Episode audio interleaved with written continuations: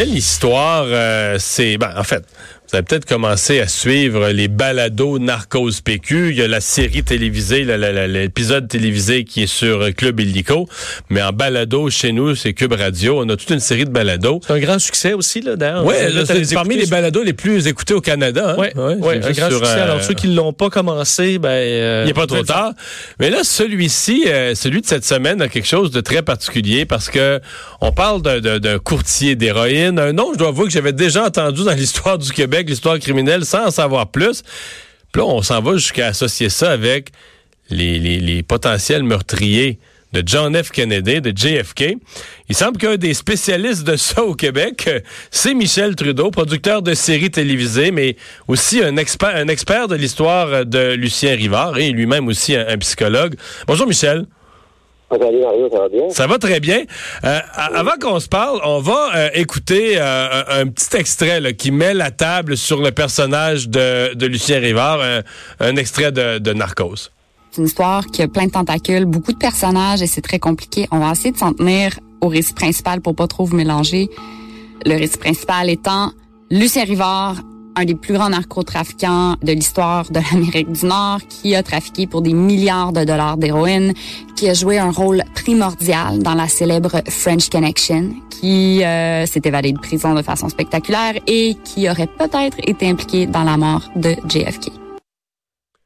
Michel, de quelle façon il aurait pu être associé ou jouer un rôle lié avec la mort de JFK? Ah mon Dieu, c'est compliqué. Là. On n'a pas. Quand on a fait le film avec Fabienne, le piège américain en 2008, avec Charles Binamé aussi, euh, on, a, on a colligé toutes sortes d'informations. On a rencontré plein de gens, on a rencontré des gens qui étaient proches de lui, euh, on a fait des recoupements, et puis on a construit une histoire qui était plausible. Ce qu'on ne sait pas, il y a plein de choses qu'on ne sait pas sur Lucien Rivard, mais les choses qu'on ne sait pas sont, sont presque plus intéressantes que celles qu'on sait. Par exemple, euh, pourquoi ce, cet individu-là n'a jamais été interrogé lors de la commission d'enquête sur le crime organisé, alors que c'était probablement l'individu qui était le, plus important dans les années 60, au début des années 70 dans ce milieu-là? Tu sais, ça, c'est intéressant. Pourquoi? Euh, on n'a pas eu de réponse à ça. Mais euh, Lucien Rivard aurait été associé, aurait été associé, parce que si on accepte la théorie euh, du complot. En fait, on ne sait pas ce qui s'est passé dans le cas de Kennedy. Il y a eu des commissions, des commissions se sont contredites. Il y a eu la première commission, la commission Warren, qui, a fini par dire qu'il y avait juste un tireur à ce moment-là, qui était lié à Oswald, comme, on sait tout le monde. Il y a eu d'autres, euh, il y a eu une autre commission sur euh, sur les crimes je pense que dans les années, je pense, je sais pas si c'était en 76 ou un truc plus tard, qui, qui en est arrivé à la conclusion qu'il y avait plus qu'un tireur. Il y a eu, il y a toutes sortes de théories hmm. là-dessus. Mais, mais, le fait que Lee Harvey Oswald ait été lui-même assassiné et donc ne puisse jamais parler, disons que ça, ça ajoute encore au brouillard de cette affaire-là. Oui. Ce qui est intéressant, c'est que dans, dans, parce que dans toutes les, les, théories qui ont été échafaudées, puis pas juste par les théoriciens du complot, là, mais par des gens sérieux, par euh, par des enquêteurs, par des services, par des agences. Il y a des, ils ont des gens qui ont été pointés, comme par exemple Traficante, le parrain de, la Floride, John Cana, parrain de la Nouvelle-Orléans, Mondolini, euh, euh, ces gens, les Corses. Et, ces gens-là, euh, Lucien Rivard les a tous connus. Il était en contact avec lui. Il y a une personne, Paul de lui, qui nous a dit que Lucien aurait fourni les billets d'avion pour que certains individus puissent quitter euh, Dallas euh, après la après la tuerie. Bon. Ah oui. Est-ce que c'est vrai? Est-ce que c'est pas vrai? On le sait pas.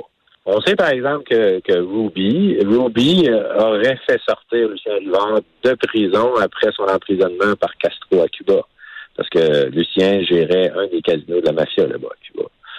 Donc, c'est un individu qui était intéressant aussi parce qu'il était, il était partout, mais il était nulle part en même temps. C'était pas quelqu'un qui, c'était pas un lieutenant du crime organisé d'une des, des organisations.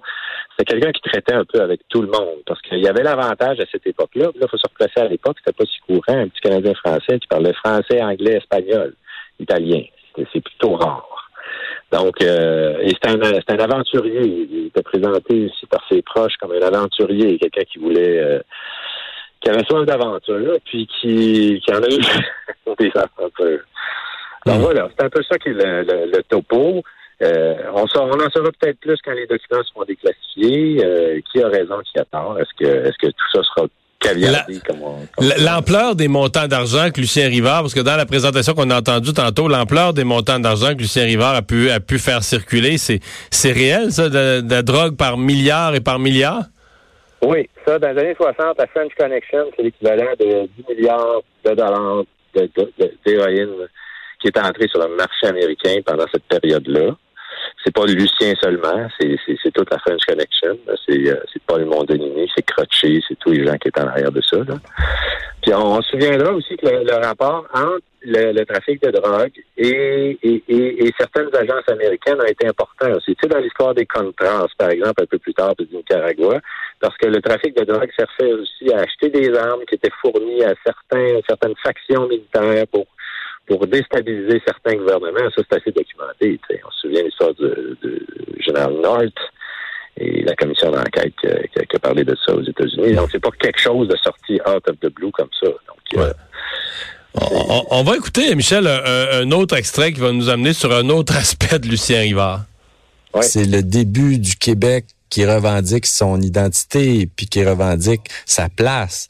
Aujourd'hui, c'est le contraire, là, dans le sens que c'est, c'est, mal vu, même par certains Québécois. Mais à l'époque, les Québécois francophones étaient des ouvriers dans la très puis les exceptions c'est où il était médecin il était il était curé ou il était euh, avocat mais tu sais c'était c'était quelques exceptions. Mais le crime organisé avec Lucien Rivard de l'époque c'est un peu aussi justement affranchi de ben, c'est ça. Donc les gens Lucien Rivard c'est un héros. C'est un petit québécois. Puis je pense qu'il y en a un qui dit ça dans je me souviens plus dans le documentaire c'est un bon petit québécois. Un bon petit québécois. Un bon petit québécois qui lui m'ont dit aux anglais là. Tu sais tu vas lui montrer aux anglais qu'on est capable de faire des choses c'est hilarant, ça, Michel. Disait que dans son monde, dans le monde du. Un peu comme Maurice Richard sur la patinoire, là, dans le monde du crime organisé, il y avait un Québécois qui s'en laissait pas imposer puis qui emmenait l'âge, puis on aimait ça.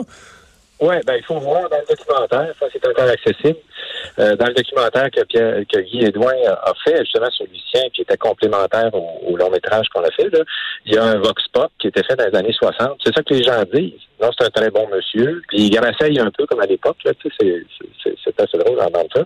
Mais c'est des gens, des gens ordinaires là, des, qui, qui, qui, voient en Lucien une espèce de héros, une espèce de gars qui a de l'initiative, qui est capable. Puis même dans le crime, qui est capable d'aller aussi loin, même plus loin que les autres. Qu'est-ce que tu veux que je te dise? C'était ça? C'est un fait. Un, volet, un volet de l'émancipation québécoise. Il, a fini sa vie comment, euh, Lucien? Parce que souvent, les gens qui vivent dans le crime comme ça, ça finit mal. Mais il a fini sa vie comment? Ah, mon Dieu, il est mort, il est mort de vieillesse en 2002 dans son condo à l'île Paton. Et c'est ça qui est... Qui, qui, qui, il n'a jamais été assassiné... Euh, jamais. Jamais assassiné, jamais interrogé, jamais inquiété après son retour de Lewisburg, parce qu'il a, a, été emprisonné à Lewisburg, où il était d'ailleurs avec Jimmy Hoffa, puis euh, Bob et puis d'autres euh, mafieux fort célèbres, qui étaient ses relations à l'époque euh, dans cette prison-là. Apparemment que Jimmy Hoffa repassait ses pantalons. Et ça, c'est très facile à vérifier, dans le sens que sur les registres, c'est vrai. C'est pas des, pas des faussetés. Puis euh, après son retour, ben, Lucien, il y a, y a Claude Poirier qui nous en a parlé une fois, qui dit qu'il l'avait rencontré dans les années 70 en allant rencontrer, euh, à cette époque-là, il allait rencontrer, je pense, au Bermude, il allait rencontrer euh, un autre criminel bien connu, le chinois Salvaille. Et, euh, il ne s'attendait pas à ça, mais Lucien était avec lui à ce moment-là. J'ai demandé à Lucien, es-tu sorti tes affaires? Il dit oui, maintenant je vends des frigidaires. Bon. Euh, mais, que pour Claude, c'est une boutade parce qu'à l'époque, la French Connection entrait la drogue aux États-Unis dans des, dans des automobiles. qu'est-ce que c'était une boutade? Claude, il se demandait peut-être quand la drogue par les frigidaires. Et, reste que c'est vrai que on a eu euh, l'ASECO, début des années 70, le Québec qui dit faire la le plus gros, plus grosse commission d'enquête sur le crime organisé pour faire le ménage, et lui a jamais été interrogé. Et on a interrogé tous ses associés italiens, par contre, ou tous les gens avec qui il a été associé dans le crime. Toute la famille Cotroni y a passé. Puis euh, jamais Lucien, on l'a vu. Y a-t-il des hypothèses pourquoi? Est-ce qu'il aurait pu révéler des choses compromettantes? Est-ce que. C'est un gars qui était habile à, se placer euh, un peu partout. Euh, il y a eu aussi, parce que j'en parle un petit peu dans, dans l'émission avec Félix, c'est que après son évasion, il y a eu une, enquête qui a été euh, mise sur pied par Guy Favreau, le fameux complexe Guy Favreau. Guy Favreau était ministre de la Justice. Et euh, il y a eu tout un, battage après ça qui a mené à la démission de Guy Favreau, qui avait absolument rien à se reprocher. Puis euh, le pauvre Guy Favreau, il est mort, je pense, deux ans après, complètement anéanti par Mais euh, Lucien avait des appuis un peu partout, euh, des appuis politiques. Il avait probablement des appuis aussi dans les agences de sécurité. Il, jouait, il jouait, mais il était assez habile parce que, comme tu dis, il a jamais été assassiné, donc il savait comment jouer ces cartes-là. Et c'est s'il y, a une hypothèse à poser et à vérifier, c'est peut-être pour ça aussi qu'il n'a jamais été interrogé. Hmm. Eh bien, tout un, tout un personnage à connaître. Tout un personnage. Ouais, ouais, ouais. ben, merci beaucoup, Michel Trudeau, d'avoir partagé ça. Ça m'a fait plaisir, Mario. On s'arrête pour la pause.